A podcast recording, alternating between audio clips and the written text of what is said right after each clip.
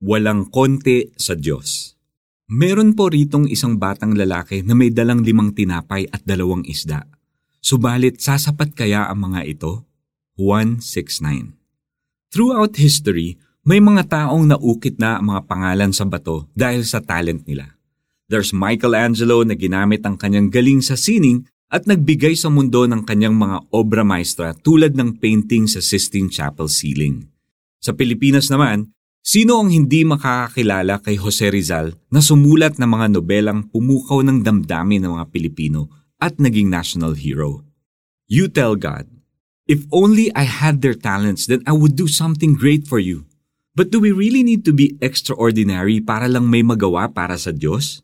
Sabihin mo yan sa batang nagbigay ng kanyang baon kay Jesus. Anong meron siya? Limang tinapay at dalawang isda.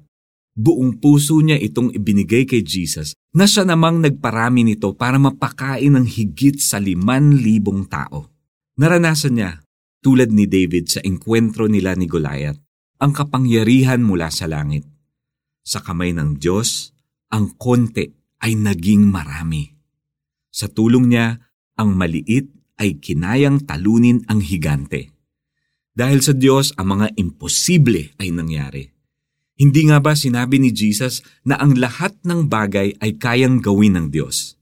Marcos 10.27 Don't ever think na wala kang kayang ibigay kay God.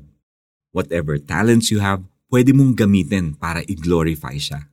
Pero bago mo ialay sa Kanya kung ano ang nasa kamay mo, kailangan mo muna siyang papasukin at paghariin sa puso mo. Dear Jesus, the little I have in my hands – I give it all to you. Turuan po ninyo akong maintindihan na walang konti kung ibibigay sa inyo. Kaya hahakbang ako at ipagkakaloob ko ang anumang meron ako. At para sa ating application, ano ang talents na meron ka? Paano mo ito magagamit para makatulong sa iba na makilala ang Diyos?